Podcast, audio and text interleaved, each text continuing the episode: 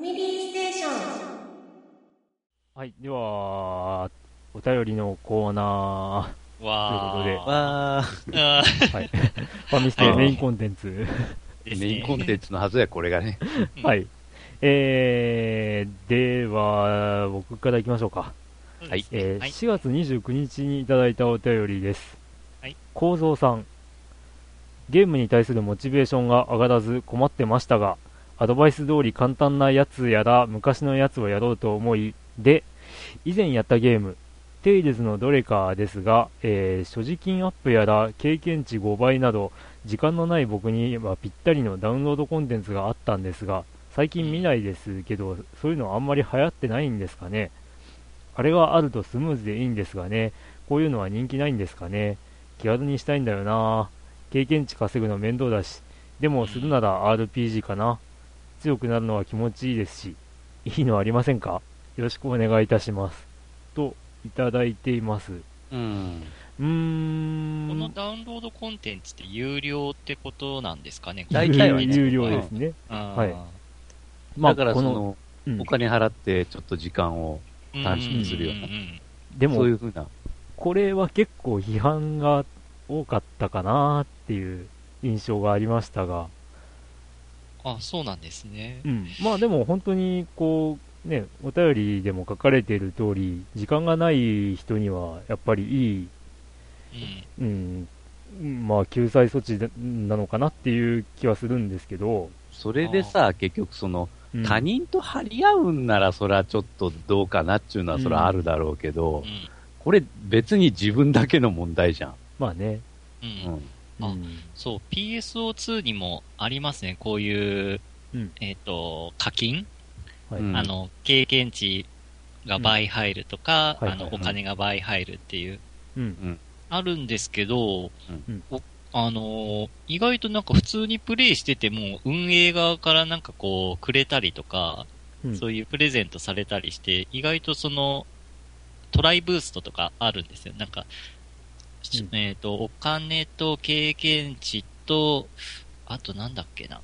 レアアイテムが出やすい。あ、そうだ、レア、レアアイテムの出現率、3つがあの、プラス100%になるっていうアイテムなんですけども、それはまあ普通になんか課金してゲットするっていう方法もあるんですけども、うんなぜかなんか運営側がなんか謝罪とかでなんかはいはいはいはいみんなに配ったりとかするんで、わびしくまあありますね、よく。ーうん。それがなんか意外と溜まって、それを僕使ってなんか経験値稼いだりとかしてますね。うん。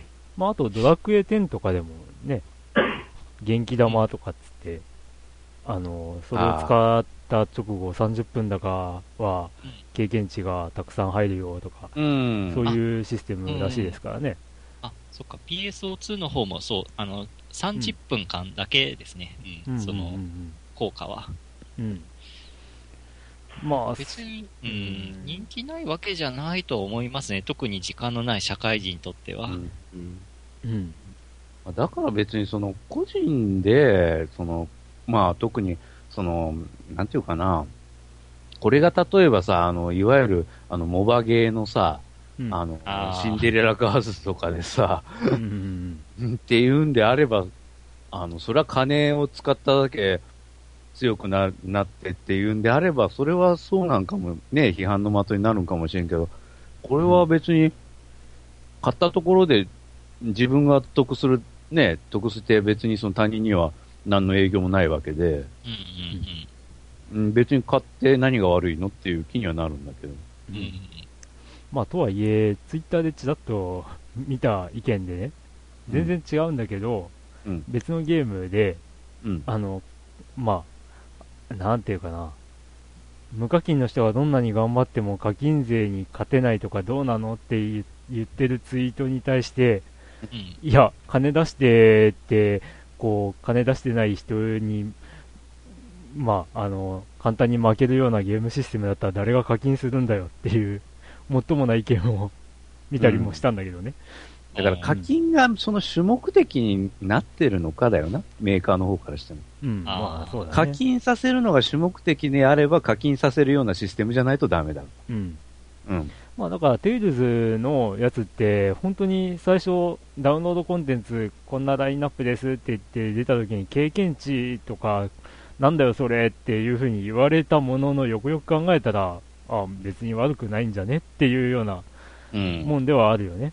うん、うんまあ実際にね、昔もファミステでも話した通り、あの、課金する人は、あの、課金するって納得の上で払ってるんだから、いいんじゃないかっていう、そういう、そうだよね、ことだもんね。あんた騙されてるわけでもないんでしょって。これがね、金払わなきゃラスボスと会えないよとか、だったら、ふざけんなよ、これ。それはふざけんなだよね。うん。なんでゲーム買ってんのに追加の金払わないとクリアできないんだよ、みたいな。ごめん、そういうゲームあったわ。な、なんとか13の2とかそんな話じゃなかったっけな。ちょっと思い出しちゃった、今。やばいやばい。うん、いや、本当まあでも、ファイアーエムブレムとかでも、その、課金で手に入るマップで、うん、あの、経験値がいっぱいの敵がわらわら出てくるとか、お金持ってる敵がわらわら出てくるとか、まあそういうのはあるわけですよ。うん。だけど、これはまあ使えば、その、短時間で効率よくそういうのを稼げるっていうだけの話で、うん、別にやらやりたくない人はね、やらなくていいんだし。まあね、まあ。時間をお金で買ってるようなもんですよね。そういうこと。うん。うん、自分もその、昔、ちょっと昔っていうほど昔じゃないですか、新女神転生4っていうのをやったんですね。その時にはどうしても、私がまあ、この手のゲーム下手っていうのがあるんですけど、まあ、相当やっぱりシビアなシステムなんですね、もともとがこの女神転生自体が。なんで、まあ、不本意ながらその経験値をちょっと稼ぐダウンロードコンテンツとか、まあ、アプリポイントだったかな、アプリの拡張する、そこら辺をまあ楽に稼ぐ、あのダウンロードコンテンツとかをちょっと借りて、力を借りて、無事クリアすることができたので、まあ、ちょっと私みたいな、まあ、女神転生の下手下手な女神転生ゲーマーとしては、ありがたいコンテンツではまああるんですけれども、まあ、自分、まあそういうのが嫌いな人はまあ、まあ一定数いらっしゃるかと思うんですけど、やっぱり。うん、別にね、まあ、うん、マゾな人はあの、自分で苦しんでやればいいだけですし。まあそうそういうのを自分で戒められて、本当に自力でクリアしたいっていう気持ちを、やっぱり大事にして進めていただければいいと思う。そうでもやっぱり、人はね、批判があるっていう人はやっぱり、やっぱそうやって楽してやってる人はやっぱり許せないってところはやっぱあるんですかね。うん、まあ、別にそれはその人だからね、本当。まあ、なんかそういう気持ちが、こう、わからないでもないといえばないんですけどね。まあ、女神転生みたいなのは、基本オフラインのその、うん、プレイヤー同士の交流とか、こう協力プレイみたいなのがないゲームだったら、まあ、うん、楽したい人は楽すればって感じなんですけど、まあ、一緒にまあ、プレイするっていうようなゲームだと、割り切れないところがひょっとしたら、まあ、あるのかもしれない、ね、まあ、そうですね。だから対戦ゲームとかね、そういうのでから、例えばね、金払ってその装備がうんたらとか強さがうんたらとかね、うん、そういうのが差がつくっていうか、それが、あの、勝敗に直結するようなものだと、やっぱそういうふうなことは言われるとは思うんですけどね。うん、だけど、この構造さんのお便りにあるような、そのね、自分が遊ぶだけのゲームでから、あの別にダウンロードコンテンツ買おうが買う前が、別にね、自分だけの問題じゃんっていうのは、うん。ね、あのー、まあ、よくよく考えればね、批判する人の批判はよくわかんないなっていうところになってきちゃってさ、うん、あの、だって、ね、あの、必要ないって思ってるんなら買わないだろうし、その人自身はね。そうだよ、うん、その人自身は損してないじゃんっていう話になっちゃうもんね。そうそうそうそう 別に顔が、皮目がね。買わなくて楽しめてるならあんた勝ち組じゃねみたいなところにもあるわけだし。ね。何に批判してるのかよくわかんねえよっていう感じになってくんだよな。うん。まあ、ね、どうなんだろうね。テイルズ、テイルズ何でしたっけこれ うん。まあでも。いや、なんかあったね、確かに。うん。あったんですけどね。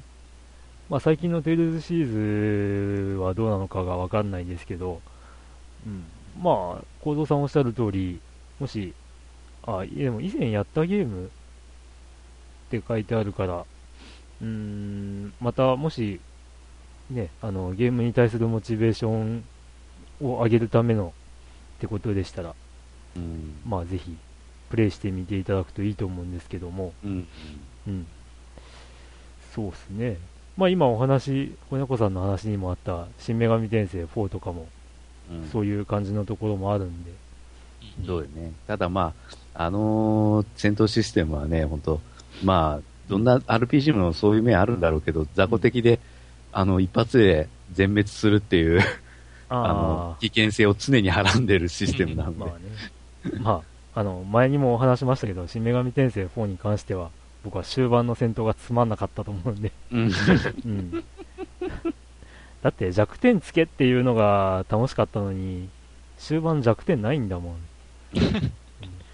一番シビアだ、一番シビアだったのが序盤でしたよね。うん、序盤は、あ、でも序盤はあれじゃないですか、その弱点を探り探りで、なんとか、かんとか、戦うみたいな、そういう楽しさがあったと思うんですけどね。まあまあ、まあそういうゲームでしたね。はい、ありがとうございます。ありがとうございます。ありがとうございました。じゃあ、続いて、おにきゅうさん。はい。クリンクさん。いつも番組を楽しませていただいています。おにきゅうです。はい。いきなり本題に入らせていただきます。はい。サタン版のプリンセスメーカー2、いりますでしょうか？もしご、ご所望でしたら、プレゼントさせていただきたいので、送付先を教えてください。はい。理由としては、確か番組内でクリンクさんがサタン版のプリンセスメーカー2をやってみたいけど見つからないと番組で話されていたのを覚えており、先日大阪のレトロゲームショップで安く販売されていたのを見つけ購入しました。もしすでに購入済み、または私の記憶違いなどで送付不要でしたらお気遣いなくおっしゃってください。お金は送料込みで1000円以内に収まりますので、全く気にしていただかなくて結構です。以上、よろしくお願いいたします。というクリ、クリンク直の はい。おにきゅうさんありがとうございました。あの、お言葉に甘えさせていただいて、えー、最初にお話しした、プリンセスメーカー2やってますっていうのは、おにきゅうさんからいただいたプリンセスメーカー2をやっております。ああ、なるほど。はい。ありがとうございます。まあ、うん。あのー、サタン版のプリンセスメーカー2をやってみたいっていうのは、まあ、やってみたいっていう言い方が適切なのかどうかよくわかんなかったんですけどね。うん、あの、もう一度やりたいっていうゲームの一つではあったんですよね。で、まあ、ね、クリンクの遊び部屋、ニコニコ動画の実況プレイ動画でやってますって話を最初にしたんですけど、うん、そこで、旗とこうやるときに、こう思い出話なんかをしていたら、え、このゲーム20年ぶりっていう のに気づくっていう。あの、高校2年か3年の時ぐらいに遊んでたはずなんですよ。298でやってたな、俺。そうそうそう。パソコン版。で、やったやった。それ以降やってないんですよね。やってないの？となると、20年ぶりぐらいになっちゃうんですよね。えー、なるほど。すげえなーって思っちゃったりします。プリメ2はそうだな。なんかさ、途中でから俺、スーパーファミコン版のなんかプリンセスメーカーとかもやってるような気がするけど。うん。まあ、スーファミ版とかもあるんだけどね。うん。あの、アマゾンのレビューとか見ると、うん、なんか、懐かしい、スーファミ版でやりましたって書いてて、スーファミ版かってちょっと思って。スーファミ版はあれ本当なんかデフォルメって感じだもんね、あれ。うん、まあ、まあ、よくわかんない。スーファミ版をやったことがないので。システムもちょっとね、簡略化してるから、あれ。うん。まあね、僕の中では多分、育てゲーの、僕がプレイした中では元祖かなっていう。うん。この2がね。1より2を先にやったんで、僕は。自分もそうだ。うん。1を遡ってやった時に、あの、やっぱり2の方がシステム的にうまくできてて、そうそうそう。あの、うん、1、1をやった時に、あれって思ったりしたりもしたもんで。洗練されているもんね。うん。で、まあ、プリンセスメーカー2、今遊んでなおやっぱ楽しいですね。うん。まあ、ね、果たしてどんな、あの、こう、結末を迎えるかまだ、あの、2年目ぐらいなんで、わかんないんだけど、えー、8年育てるんだっけな。うん。まあまあ、まあ、なかなか楽しみですけど。2はね、まあ、パソコン版遊んでた時はそうだったかなと思うんだけど、うん、それなりにそのフラグを立ててしまえば、うん、プリンセスになること自体はそんなに難しくなかったんじゃなかったっけ？ああ、まあでもね、多分初見プレイじゃまず無理だろうね。ああ、それは無理。あの、必ず会わなきゃいけない人がいて、うん、そうそう。とか、うん、そういうのもあるし、条件もね、まあそれなりに厳しい、ね、うん。うん、うん、まあ、ね。ただ他の職業とかを、になるフラグというか、条件を探すのも楽しいゲームではあるし。確かにね。うん。まあ血が繋がってないってことでね、主人公と、こう、ね、うん、あの娘が結婚できたりとかっていう、そういう、ね、うん、展開もあるし、えー、執事のキューブ君と娘が結婚したりとか、あそうそう、ね、そういう展開もあるし、ね、あのプリンセスじゃなくて王様と結婚しちゃうとか、そういうこともね、あるし、っていうね。うん、です。女王ですな、うん、今やってもやっぱ楽しいゲームだなと、うん、で、ときメモより先なんですね、確か。1年か2年先なんですよね。うん、だから、やっぱり僕の中では、ね、育てゲーの元祖って言ったら、あの、プリンセスメーカー2を 思い浮かべてしまうっていう、うん。で、もう一回やりたいなって思ってたんですけど、確かサターン版とかプレステ2版とかあったよなーって思いつつ、うん、せっかくだからサターン版あったらいいなっていうか、あれは誰でしたかね？ミカエルさんでしたかね？がサターン版を持ってらっしゃるっていうので、うん、あの、もう一回やりたいなって話をしたんですけど、うん、まあ、鬼久さんが、ね、そこで、あの、クロックワークナイトじゃなくて、プリンセスメーカー2で、うん、こう、反応してくださったのは本当に ありがたかったかなと思います。すいません。もう本当にいただいて、えー、うん、まあ、いただいた以上、あの、がっつり楽しませていただきますので、うん、その模様は、あの、だらだらと喋りながら遊んでる、こう、クリンクの遊び部屋で、どんどん配信していきますんで、うんうん、そちらの方もご確認いただければと思います。はい。ありがとうございます。はい、ありがとうございます。はい、ありがとうございます。はい、えー、っと、続いて、えっと、ピコパスマン。はい。からのでありですね。はい、えっと、お三方、こんばんちは。こんばんちは、はい、えー、すっかりジャムプロジェクトに頭まで浸かりきっているわしです。うん、えー、前回のお便りで書かせていただいたお店ですが、なんと、店名を書き忘れていたという致命的ミスをかましてしまったため、もう一度それについてお便りさせていただきます。はい、このお便りいただいたのが5月4日で、うん、まだ前回は配信してなかったんですかね。ですね、はい。うん、それでから。めちゃめちゃタイムリーといえばタイムリー。うん、あの、書いてないよねって言って、うん、そうですね。で、別府北浜にあるワルキューレというお店です。まんまでしたね。まんまでしたわ。ほんと。ファビコン、スーファミといったレトロゲーム、PS3 などの新しいゲームも揃っております。自分でソフトを持ち込んでも OK。ぜひ機会がありましたらお立ち寄りください。結構なゲーマーの方々に遭遇できたりもします。懐かしの格ゲーを熱く対戦プレイとかも運が良ければできるかも。ということで。ありがとうございます。はい、ありがとうございます。別府北浜にあるワルキューレか。うん。うん。いや、前回のお便りの文面からしたら、ワルキューレにちなんだ名前のお店っていう風な解釈で取れたんで、あれ、店名がわからんってなってましたけど。うん、ワルキューレ。っていうお店だそうでした。まあ、わかる人はわかるお店ですね。まあ、前回話した通りね、別府に飲みに行くとなると結構敷居が 我々には高いかなっていう。北浜はちょっと別府駅から遠いな。うん、別府駅と東別府駅ってあるんだけどさ、うん、その中間あたりなんだよね。あ、そんなになるかな。まあ、とりあえずね、終電なくなると帰る手段がない。ね、タクシーぐらいしかなくなっちゃうので。タクシーから、うん、タクシーで大分市内にあのシニアで行ったとしたら相当3000円越すかなっていう。うん。ああ。そうそう。きついよね。俺、今の自分の家から市内に行くぐらいの金がかかるので。うん。まあまあまあまあ、まあ、機会があれば。うん。うん。まあ、あれですね。県外から誰かが遊びに来てくれたりとかしたときには。うん。うんか別府観光に来た人たちが。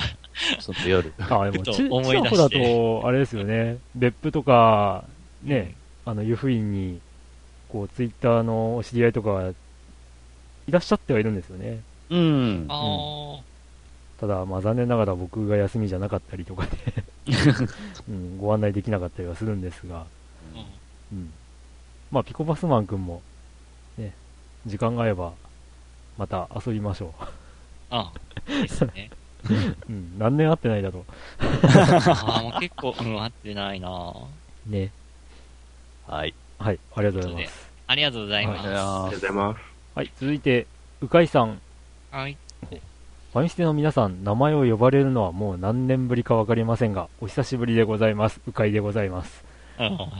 前回、かっこ前々回の放送で、マザーシリーズの話題がありました。私と兄が、えー、スーファミ1の2から手を出し、えー、1プラス2、かっこアドバンス、えー、そして私だけですが3をプレイしました。ストーリーやシステムはとても良かったんです。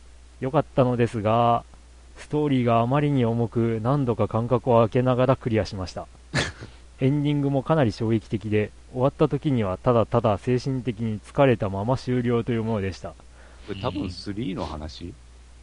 ですか？1と3って結構重いですよね。ああ、そうですね。ただやっぱちょっと、そこまで落ち込むってことは、やっぱ3かなって気はしますけど。うん、3は暗いって話をよく聞きますね。いや、もう、うん。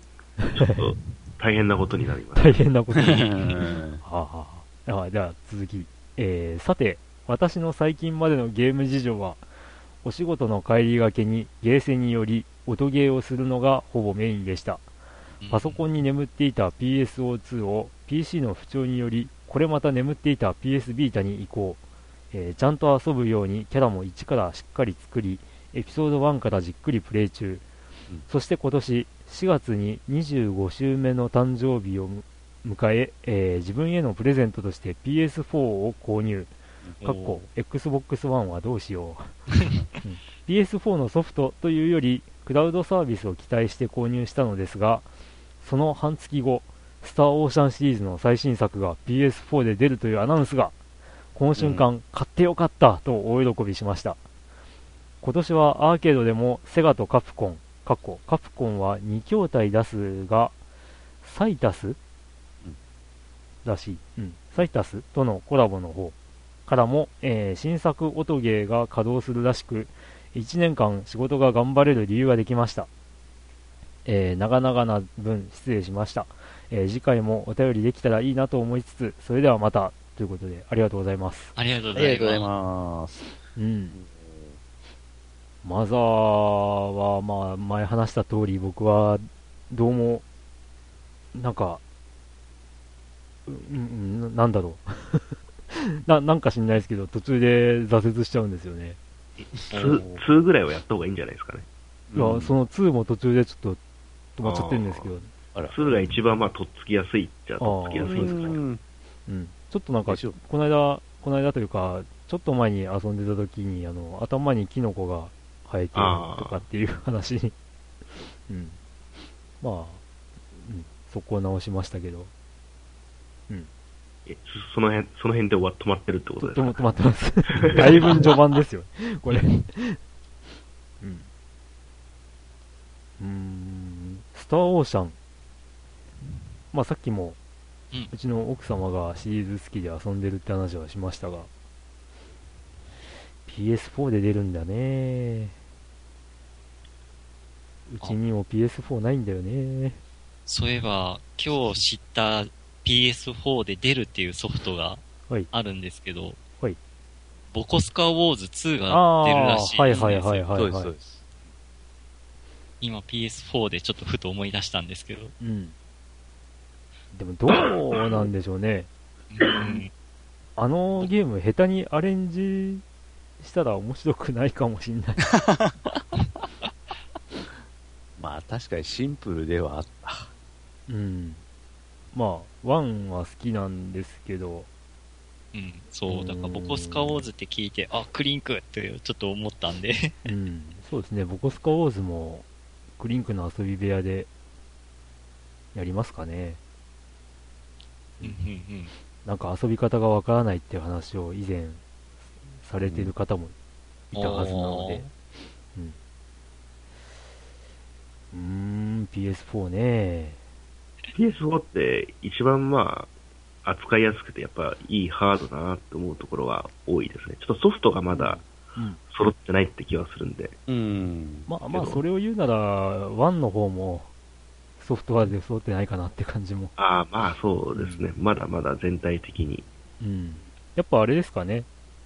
最近のハードは、こう、作るにも、ソフトを作るにも時間がかかっちゃうってことなんですかね、やっぱり。あそうですね。特にまあ、日本、日本だと、うん、全体的にやっぱちょっと据え置きは元気がないって状態なんで。新しく据え置きのソフト作ろうなんてところは多分ほとんどないんじゃないかな。私逆にもう今据え置きゲームしかほとんどやってないんですけど。うん。うん。うん、そうですね。まあ、うん。少数精鋭になりつつありますね。そうですね。だいぶ。うん、ある程度リスクが取れるとこじゃないと据え置きゲーム作ろうってとこじゃないね。まあでも出てるゲームはそんなに悪くなってるとは思わないで、うん、そうですね。うん。あとはまあ、据え置きが落ち込んでるのって日本、基本日本だけっていう印象じゃないですかね。うん。あの、全然、海外はまだまだ元気で、うん。もう、PS4 とか Xbox One とかも相当調子がいいみたいですけどね。うん。ああ、まあ、ななんとなくの感じなんですけど、海外の方はやっぱり、まあ、一時期のこうファミコン機ぐらいのこう日本みたいにソフトが大量に出てるんじゃないかなっていう、そうですね、そんな気もするんですけど。向こうのその生活のリズムとか、あの海外の生活のリズムとか、住宅事情とかもあって、うん、日本よりはやっぱり据え置きゲームプレイしやすいんじゃないですかね。ですよね。日本だと、やっぱり携帯ゲーム機がプレイしやすいのか。隙間時間とかしか、日本人は、うん、遊べないですからね。ゲームする暇がないんですかね。うん、それはそれでちょっとどうかと思うんですけど。私はまあ、うん、無理やり時間作ってやゲームやってるみたいな感じです。うん、だからこそスマホとの、あれも相性もいいのか。ああ、まあそうでしょうな。うん。いや、でも実際ね、スマホのゲーム、バンバンやってると、うん、ね、気がついたら、こう、なんていうか、それにばっか追われてるような感じになっちゃうっていう、なんかこう、なんていうか、な、ななんていうんだろう。えー、なんだっけ。あの、目的と、こう、な、なんだっけ。なんか入れ替わるような 手段と目的が入れ替わるというか、なんかそんな感じになっちゃってて。まあ、自分もそのスマホでゲームやり始めるともうなんか本当に移動中もゲームしかしなくなるっていうか、うん、自分の中のそのオンとオフが本当にできなくなっちゃうんじゃないかと思って、ちょっと怖い怖いからあえてやってないみたいなところも。いや、あの、ゲームって暇つぶしでやってるんでしょっていう意見もある、まあ出るとは思うんですけど、スマホのゲームやってると、なんか、はっと気がついたら、なんか無駄に時間過ごした感が強いんですよ。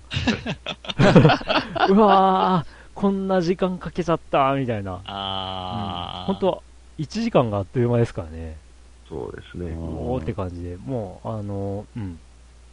総プレイ時間で言ったら、ね、先ほど話もあった、ゼノブレードクロスで100時間超えるっていうような話、どころじゃなくやってるんじゃないかっていうぐらい触ってたりするんで、なるほど。でも、その割にね、内容はうん、あの、薄いって感じで あったりとか体験としてはあまり濃い体験じゃ、うん、感じられないってことなんですかね。そうですね。そうね、手軽にできて、手軽に満足感をっていう、うん、だからそこがいいんだろうなっていう部分なんでしょうけど、うん。うん。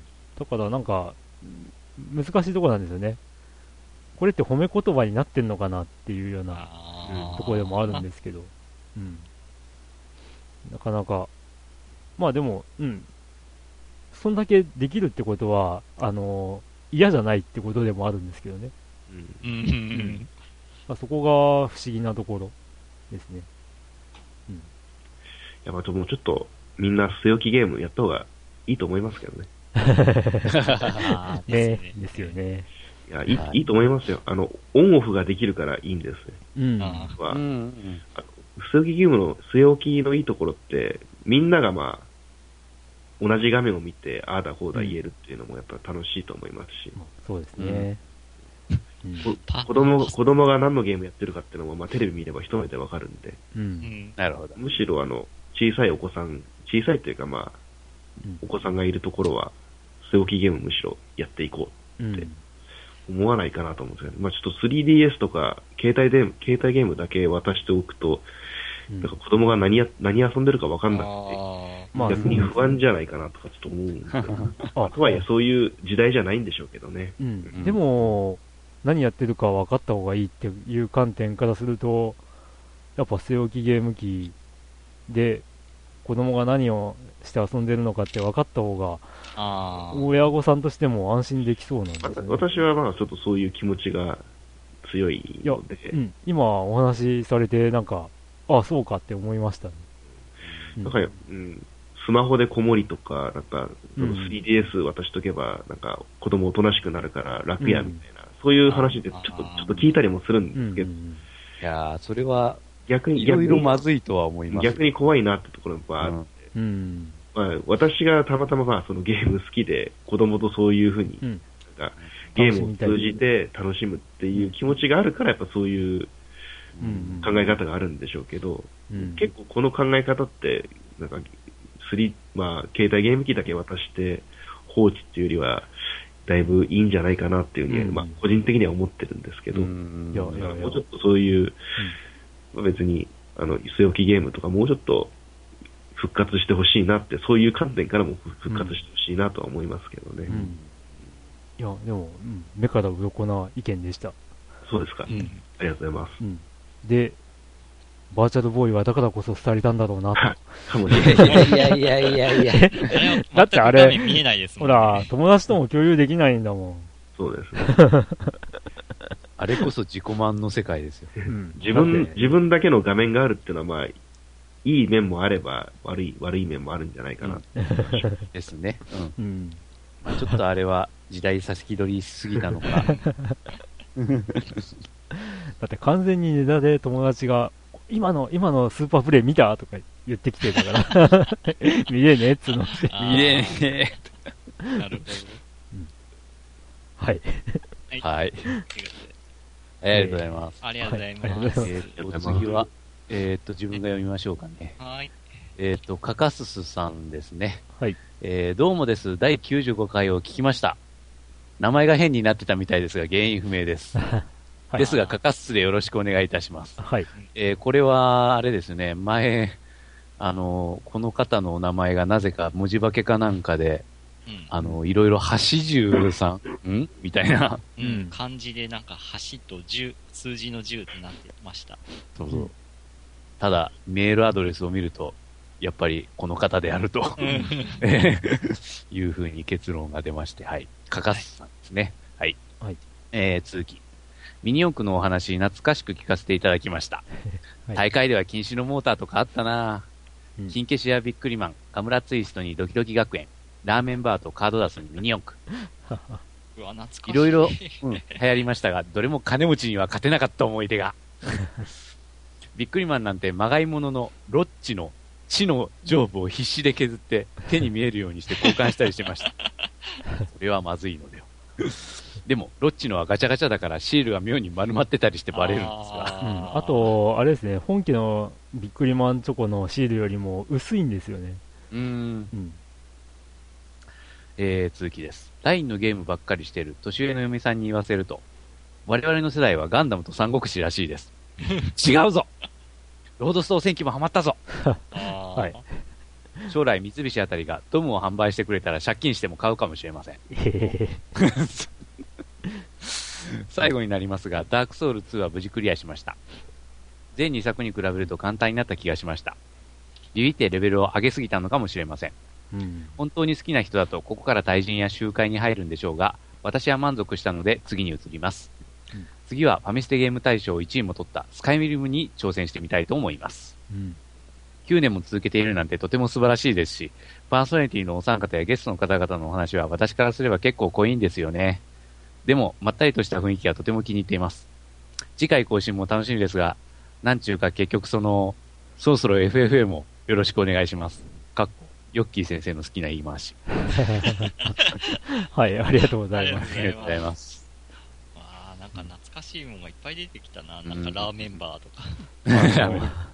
先日ですね、あの、マツコ有吉の怒り浸透で、えー、あの、ガチャガチャのコスモスっていうのが出たんですけど、その時に調べたら、あの、ビックリマン、偽物のビックリマンのどっち、うん、あれもコスモスだったっぽいっていう。えー、へーと思って、ちょっとびっくりしました、これは。うん、で、それで訴えられることはなかったえっとね、あのー、なんだっけな、何かで、あ、いやいや、やっぱビックリマンで訴えられてるんだよ。あ、そうなのうん。なんか結局、うやむやになったみたいなことを書いていたと思うんだけど、うん。なんかやっぱり、あの、問題にはなったみたいね。うん。もうはっきり言ってパクリですからね。うん。まあその、まだそういったところがこうあのうるさくなかった時代から出てきてるっていうか、まあ、コスモスっていう会社が実は1977年誕生した。おう。ん、もう僕とヨッキーと同じうん、生まれた年。うん、誕生した、うん、会社らしくてね。今もやってるんですか？いや今はもうないです。あ今はないか。うんもう倒産していますああ、うんでも自販機、そのガチャガチャっていうか、そのコスモスの販売機は僕何度か見たことありますね。うん。あの、探偵ナイトスクープとかでも、ちらっと出たりとかしてるのを見ましたね。ああ。うん。大分にもありましたっけ？ん？大分にそのコスモスの、あのー、販売機？いやあ、あったでしょう。あったなんか全国で何万台、だから、展開してたらしいですよ。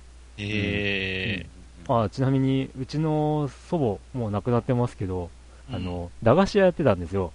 で、えっ、ー、と、その店先にも置いてましたね。へえー、うん、なんか、いや、まあ、うん、多分探せば、あのー、まだどっかあるはずです。その、うん、こう、そのガチャガチャで出たものが。部屋の中に。なるほど。あ、部屋の中に？ん？部屋の中にうん、昔買ったやつが、今どっかにあると思います。なるほど。うん、そのマツコ有吉の怒り浸透で、ちらっと写真に出てたやつが、あ、これ持ってるわって思ったのがあったんで、えーうん、コスモスだったんだっていう。なるほど、ね、ああ。とか言って、今、それが、なんか何でも鑑定団に出したら価値があるってものでもなさそう。ないみたいですよ。ないわな。ええー、あ、そっか、ミニ四駆。大会では禁止のモーターとか確かにあったな、うん、今のレギュレーションがちょっとどうなってるか知らないけど。わからんね、確かに、うん。モーターと、あと、あのギアは禁止とか、なんかそういうのも言ってたような気もする。ああ、確かに。うん。あ、ミニ四駆といえば、あれですね。あの、最近あの、PS4 の竜が如くゼロっていうのを、はい。うんうん。あのジェノブレードクロスの前にやってたんですけど、はいはいはい。そこでもあの、ミニ四駆のそのミニゲームが入ってて、まあ、ミニ四駆とは言わずにポケットサーキットって名前で、ああ、なるほどね。略してポケサーって言われてるんですけど、はいはいはい。えー、それ、まあ、なんか本編のストーリー進めるのそっちのけで、あの、桐生ちゃんがあの、ミニ四駆にはまるっていう。ずっとはまってるみたいな、その、微笑ましい展開をずっとやってましたけれども、かなりその、なんか改造とかカスタマイズとかも本格的で、面白いですよ。あの、ちょっと YouTube に動画上げたりしてるんで、よかったら、はいはいはい。ななんか懐かしい、懐かしい。私そんなにミニ四駆にはまったことない、あんまりなかったんですけど、ここへ来て、ちょっと面白さが分かってきた まあ、ミニ四駆で。まあね、いい、いい年したこわもてのお兄ちゃんが子供たちと混じってすごい はま、はまってるのがちょっと面白いですよね。そんな、そこだけ別のゲームにしてもいいような感じが。そう、それくらいやっぱよく、よくできてましたね。あの、なんか竜が如くシリーズってそういうとこありますよね。そうですね。やっぱりその、さすがセガだけあって、あの、技術の蓄積がやっぱりね、レース系ゲームだとすごいんでしょうね。ミニ四駆といえどもレースゲームで。うんどうなんですかね、あの速度が上がりすぎるとコースアウトしちゃうとか、そういうしますします。あ、あるんだ、すげえ。そのカスタマイズでやっぱりその、コーナー、コーナーが曲がりにくくなったりとか、うん、そうです。ジャジャンプで飛びすぎてるので、なんかそのサスペンションとか、あバンパーとか工夫したりとかですかね。すごい。ちょっとか限られたコストがあるんで、そのレースによって、うん、そこをまあうまくバランスをとって、なるほど。それ以外にも、そのコースアウトしそうになったら、その連打で、気合で、ちょっとなんとか立て直すこともできるんですけれども、なんとそこはちょっとゲームゲーム的なんですけど、それだけやっぱりうまくいかない部分もあるんで。あの、漫画でよくある、いけーって言ったら加速するみたいな。そうそう。ちょっと加速、ターボボタンみたいなのもあります。ちょっと、そういう技もあるんですけど、基本的にはそのカスタマイズで、こういうコースだったら、ループがあるから、まあ、ちょっと速度が、速度を維持できるようなセッティングにしようとか、そういうのも豊富にあって、結構まあ、ひょっとしたら本編よりハマったかもしれない。えー、なんか、もうそのミニゲームだけで一本のゲームそうですねああ。あそこだけちょっと切り取って、また単品で売ったらいいのにっていう感じですね。ああ、ダウンロード販売とか。ぜひちょっと、ミニ四駆忘れたい、その青春を取り戻したい人は、やってみては。他にもなんかその、まあ、竜が如くゼロの話になっちゃってちょっとすみませんけど、はいはい、あの、キャバクラ経営とかもできるんで、私ちょっとキャバクラ経営の方も本編よりハマって、あの、ちょっとですね、あの、主人公、主人公とそのキャバ嬢の女の子が、アイコンタクトをするシーンがあるんですけど、はい、そのシーンだけをひたすらそのスクリーンショット撮って、それをツイツイッターに貼って、えー、いいいいねって言ってる。で満足するっていう遊びをずっとやってました、私の過去のツイッター見てもらえると分かるんですけど。そうそう相変わらず気持ち悪い、ちょっと我ながら気持ち悪いなってちょっと思ってたんですけど。あのー、いや、あの、こわもての桐生くんがっていう話で思い出したんですけど、あ、はいはい、あの、同じ職場で働いてる人もやってて、で、いや、面白いっすよ、ゼロ。あの、うん、テレクラが面白いっすよ。確かに。テレクラってなんかすごい久しぶり聞くな。で、あの、こわもての桐生くんがすごい真剣な顔して、こう、あの、コールがあった瞬間にこう、ガチャッと電話を取るっていう。電話を取る瞬間がめちゃくちゃかっこいいんですよ。かっこいい。めそうですよ。すごいですよ。あんなかっこいいでテレクラで電話の取り方するのはやっぱりちょっと桐生さんだけ。ちょっと見ていただけるとわかるんですけど。わあやべえ、遊びてあれもやっぱちょっと、さすが、技術の背が。PS4 でしたっけ？まあ、3でも出てると思うんですけど、私は4でやって、はいはいはいはい。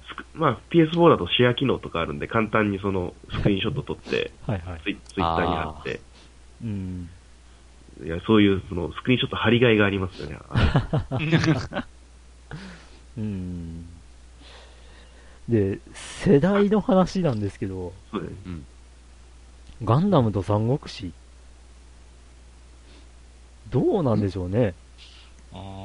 ガンダムはまあ、わからんでもないが。カカススさんは僕らと同世代ですかね。でもちょガンダムっていうぐらいだからちょっと上ぐらいじゃないですかね。ロードストとかって多分僕らがドンピシャな世代じゃないかなって思うんですけどね。うんロードストは中学生とか高,、高校ぐらいで。ですね。ですです。うん。僕らは中学1年頃に、ロードストが2、3巻ぐらいだったぐらいじゃないかな。うん。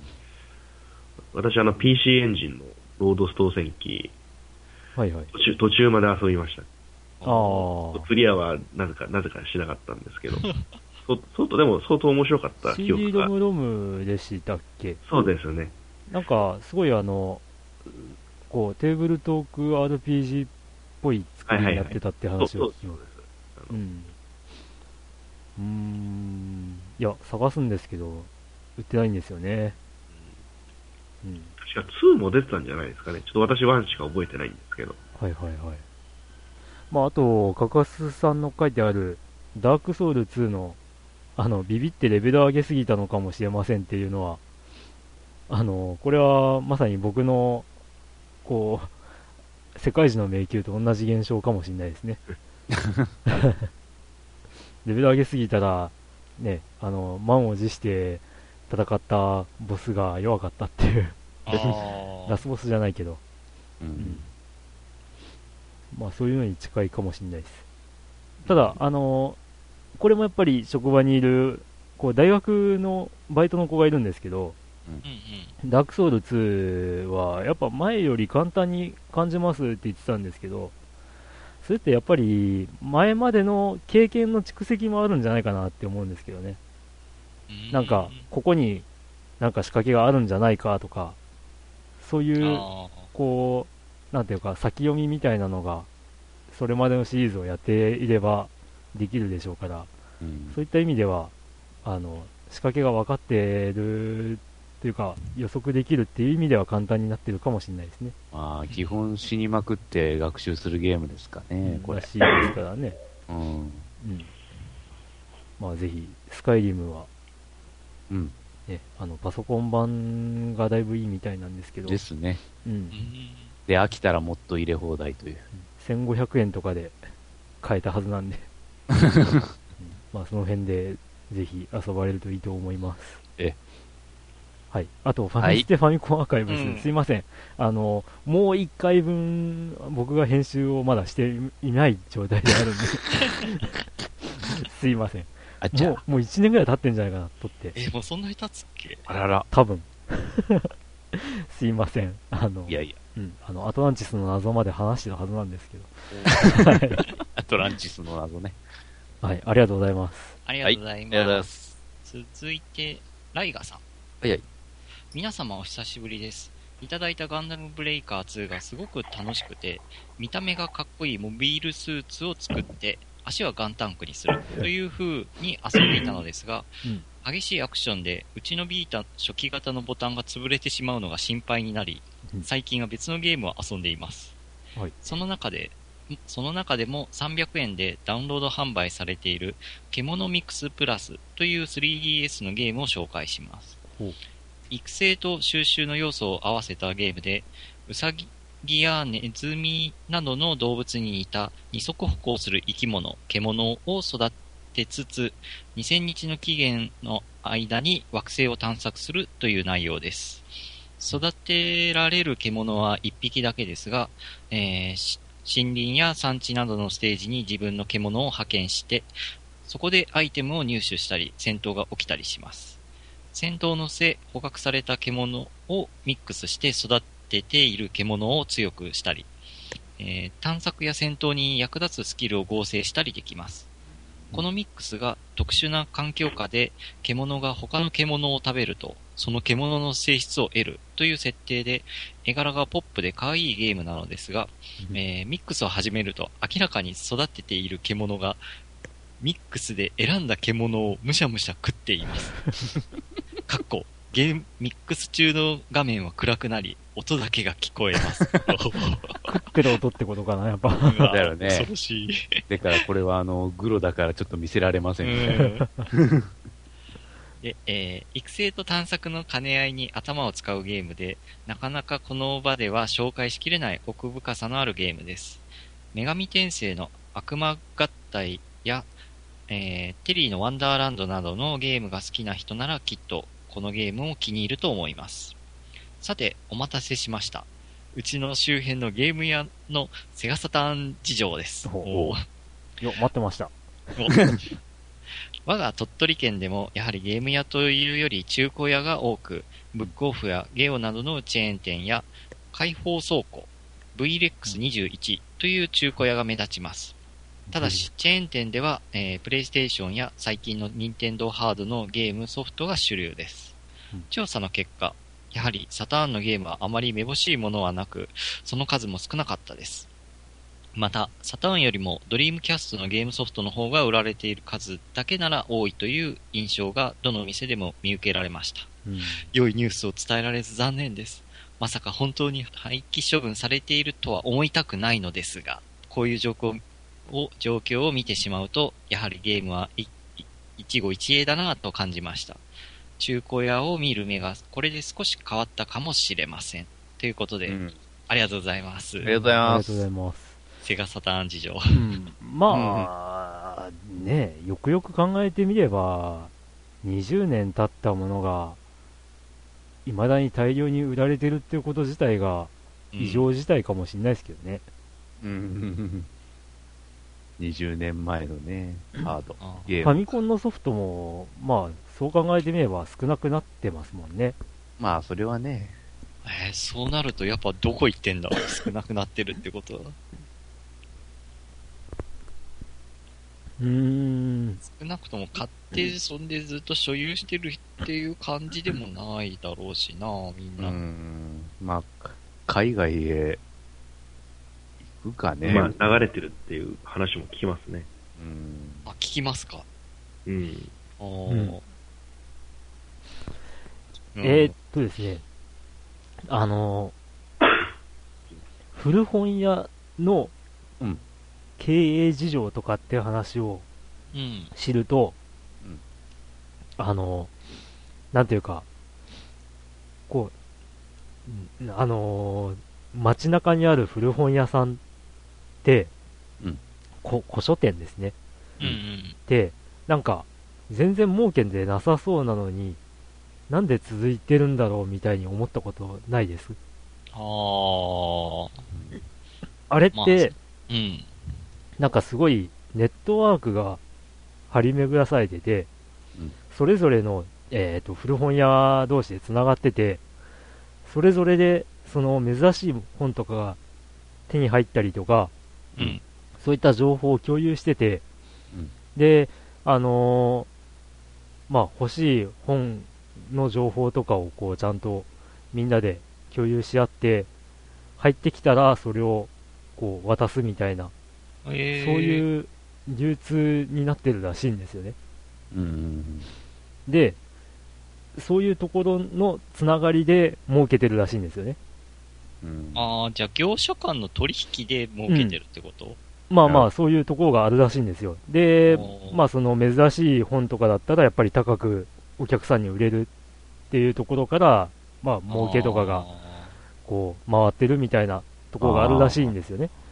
で、最近はネットとかも使って、あの、さらに幅広くなってるらしくて、実は店頭での販売っていうのは力が入ってなくて、むしろ買い取りあ買い取りが。で、ネットだったり、その注文が、お客さんからの注文があったものを探して、それをまあ高く買ってもらうっていうのが種らしいんですよね。で、そう考えると、そのサターンのゲームのみならずですけど、まあ、大手の中古ショップとかが、えっ、ー、と、まあ、サターンのソフトないですか？あったら高く買いますよって言って、こう、一手に集めてるっていう可能性も素敵でないかなっていう、うん、そういう気はします。なるほど。うん実際はわかんないですけど。うん。だな。でもね、あの、スーパーポテトさんとかは、うん、こう、ね、あの、ゲームセンター CX とかで、ちらっと見る映像を見る限りでは、すごい、ね、お店が広くて、うんうん、大量にゲームソフトがあるとかっていうのを見ると、どっからそう、それを集めたのかって考えると、うん、そういう集め方をしている可能性は捨てきれないかもねってちょっと思ったりもします。だからやっぱりどっかに集められてるんじゃないかなっていうのが結局のところの僕のこうあの予想です。まあ、まあ、やっぱ、あ、秋葉とかに集まる傾向が強いのかな。そうなんじゃないかなって思いますね。地方よりかは。うん。あ、じゃあ、あ、そっか。じゃあ、地方にあるそういう在庫を秋葉の方に売ってってるって感じで、うん、地方はだんだんもうサターンのソフトが見当たらなくなったりとかしてるってことかな、うん、まあ、サターンのみならずって感じな気もします。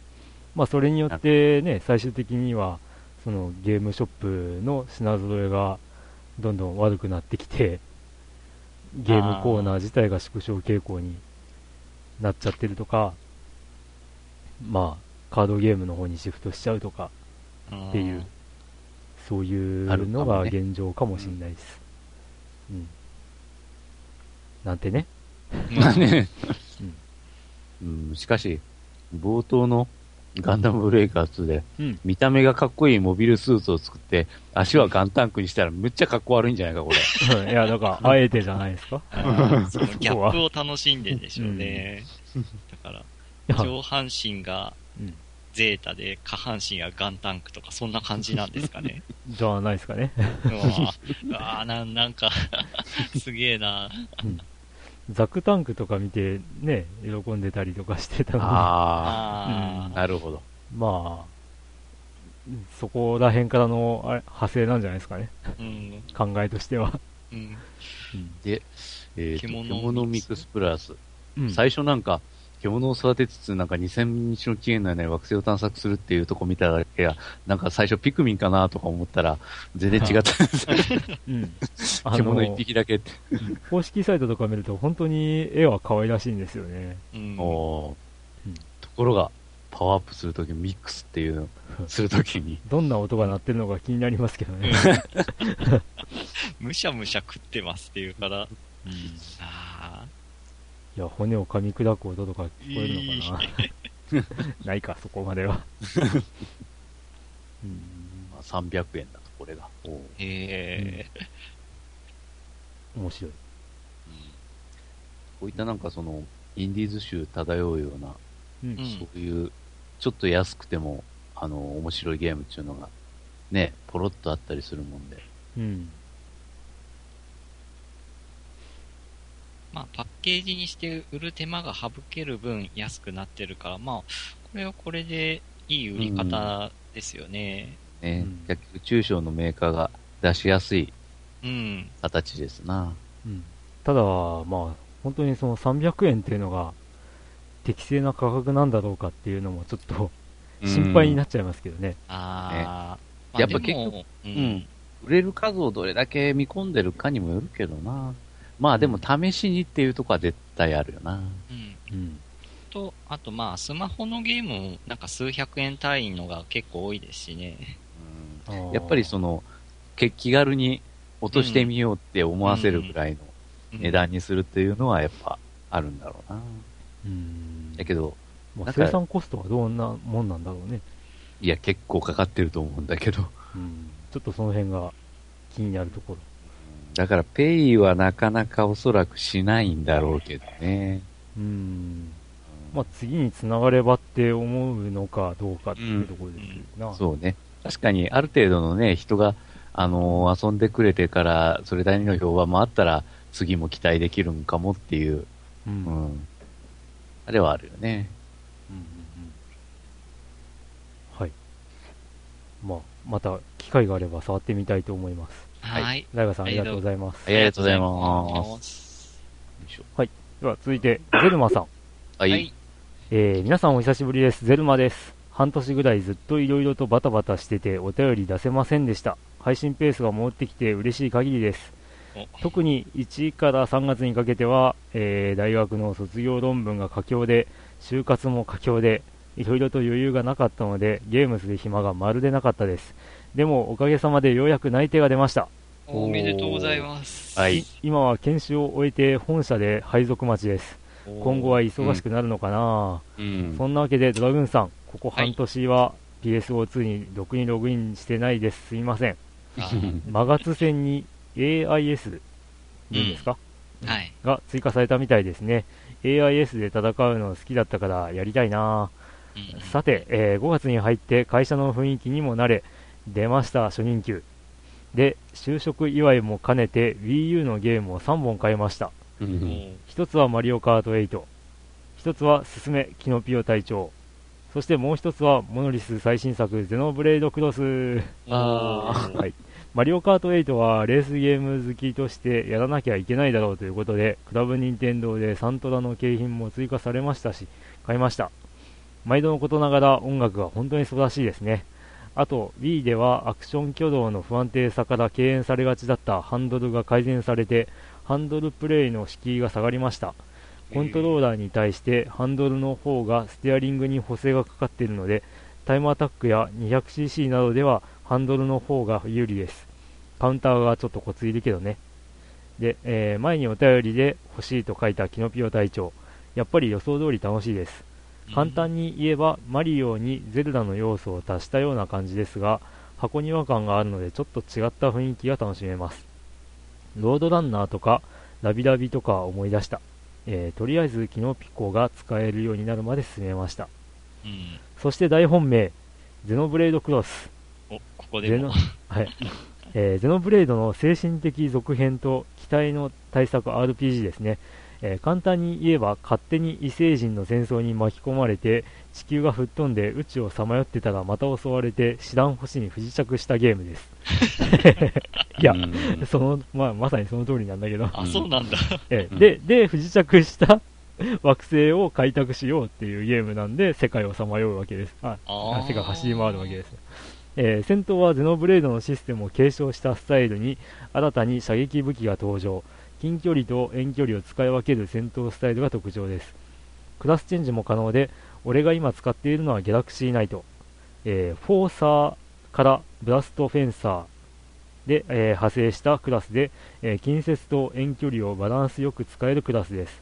ものすごい戦いやすい。えー、他の部分といえば、えゼノブレード譲りの圧倒的クエストによるやり込み要素、えドールと呼ばれる戦闘ロボットを使った戦闘や探索、え企業の支援とか惑星を探索して惑星の情報を集めたりとか相変わらずのボリュームです。ゼノブレイドは最終的にクリアするまで117時間かかりましたが過去クリア後のやり込みとかじゃなくクリアだけで、ええー、今作ボリュームがおかしいのでクリアするだけでそれの2倍ぐらいいきそう。いやはや長く楽しめそうですね。楽しみです今、ドールライセンス試験を受けているところ。それでは今回はこの辺で仕事を頑張りたいです。えー、PS、ノイタミナでやっているパンチラインというアニメの劇版が、えー、小室哲也だということを報告しておきます。クリンクさん TM ネットワーク好きそうだったので、知っております。さすがです。ありがとうございます。ではまたありがとうございます。ありがとうございます。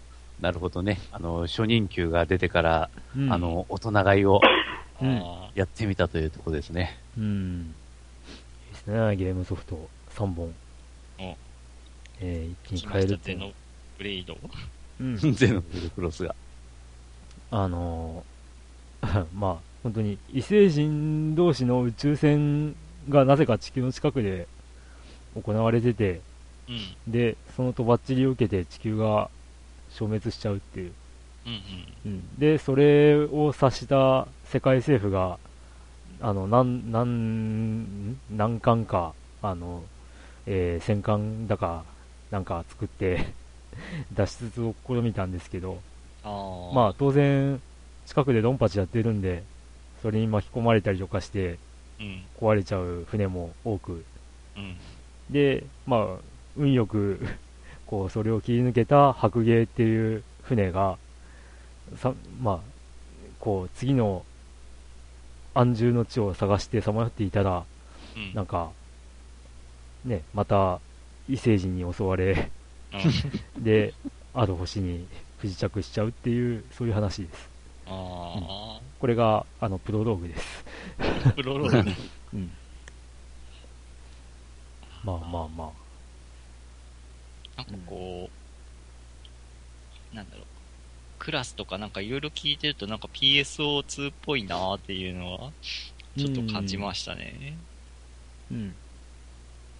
そうですね。まこれは、あの、通常は生身の人間が戦うって感じなんですか、うん、そうですね。あちなみにその生身の人間のことをインナーって呼ばれてるらしいんですけど、インナー、はい、これも説明皆無っていう だから最初インナーレベルが上がったとか出て、出て、インナーってなんだよってあの、下着とか思ってたら。下着レベル。あの、ドールっていうロボットが出るって話を書かれてますけど、うん、そのドールに乗ってる、ドールの中の人っていう意味合いでインナーらしいんですよね。中の人。うん、ああ。どうやら。うん。中の人。と、と僕は解釈してますが、子猫さんどうですか？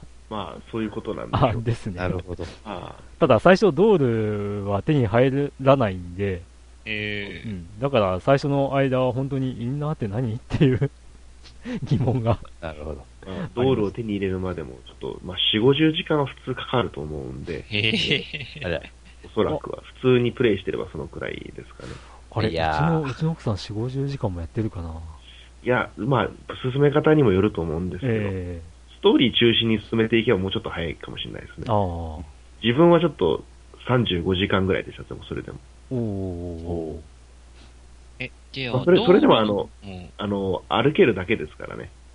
まだ空は飛べないんですね、30。なるほど。もうちょっと進めると飛べるようになるっていう感じ。うちの奥様が、あの、ね、とりあえずドールを手に入れて、うん、でもなんか操作の仕方がよくわからんと言って、で、結局、あの、インナーで 冒険を続けてるみたいですけど。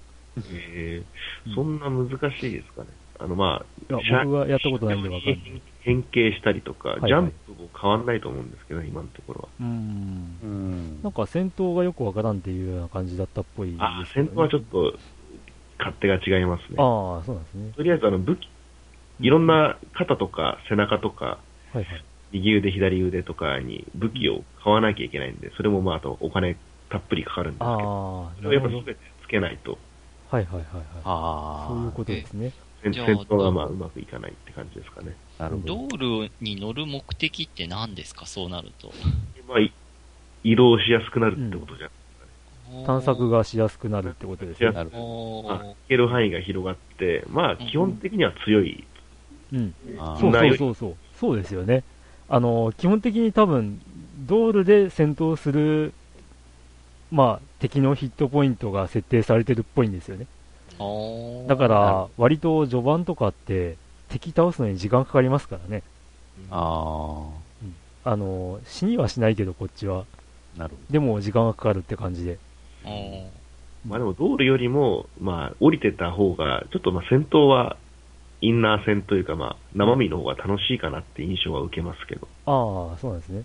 個人的に。うん、まあ、少なくとも今、僕は、僕自身は道路を手に入れてないんで、うん、あの、普通にインナーでの戦闘を楽しんで、なるうん、面白いな。道路手に入れると、あの、ちょっとした、あの、塊魂な感じを味わえ、味わえますね。え？な、なん、道路に乗ると、はいはい、あの視点がちょっと引いちゃうのは、かなりくんですね。はいはいはい。見える世界が全く変わるんで、えー、あの、ちょっと塊が大きくなって、はいはいはい、いろんなものを巻き込めるようになると、まあ、視界がちょっと引くじゃないですか。なんで、はい、そういう感覚が、ちょっとやっぱゴール手に入れた瞬間で、あ、塊魂みたいだなって思いました。なるほど。うんまあなんか自分がやったことないですけど、まあ結局あのフロントミッションのバンツァーみたいな感覚なんですか？うん、まあ、ちょっとゲーム性はだいぶ違うと思います。結局、まあ、オープンワールドで完全なその繋がってる、繋がって広い世界で、うん、人間とロボットがまあ共存して動けるっていうこと自体は、すごい、結構技術的には、結構偉いことやってるなっていう気はします。なるほどね。道道路に乗って街からそのままその画面の切り替えなしに街に出ることができますし、読み込みとか何にもないですし。すごいですね。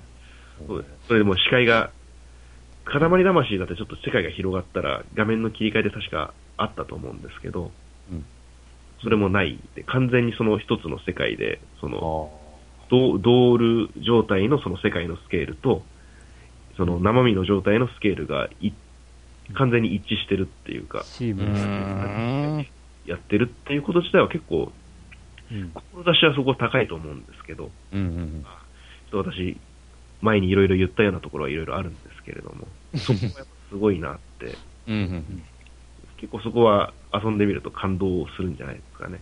なるほど。あ、はいはいはい。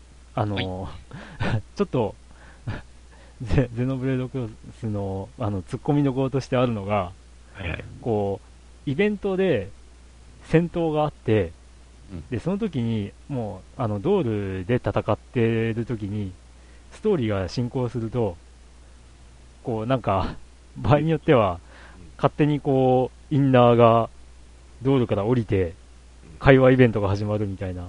あ、ありますね。で、で、会話が終わったら、やっぱり道路に乗ってるみたいな。そういうのもちょっと 細かい部分ですけど、突っ込みどころとしておかしいよなっていう。実際の話の流れと、そのゲームシステムがうまく合ってないっていうところが、ここはまあちょっとしょうがない部分もあるんかなと思うんですけど。うん、でもそこ、そこが完璧にできてたらすごい、すごそう、さらにすごかったんだろうなとは思うんですけど。ちょっとその辺の引っかかりは、なんかちょっとうまくいってないなっていうのはありますし、自分が一番ちょっと驚いたのが、ええ、あのちょっと言っていいんかな、若干ネタバレ気味になるんですけど、はいはい、あの本ちょっと本本筋じゃないんでいいんですけど、ええ、グイーンっていうキャラがいるんですけど、ええ、あのちょっと自分の戦闘スタイルに悩んでるっていうかな、悩んでるから、模擬戦をしましょうっていう話になるんですね。はい。もうまあ普通。それで、グイーンと、まあ主人公たちとで、ええ、まあちょっと、集団でそのグイーン一人をボコるって自体もちょっとおかしいと思うんですよ。はいはいはい。模擬戦なのに、それ、それでしかもプラス道路に乗ってボコることもできるんです、ね。はいはい。それもちょっとおかしいだろうってちょっと気がする。うん。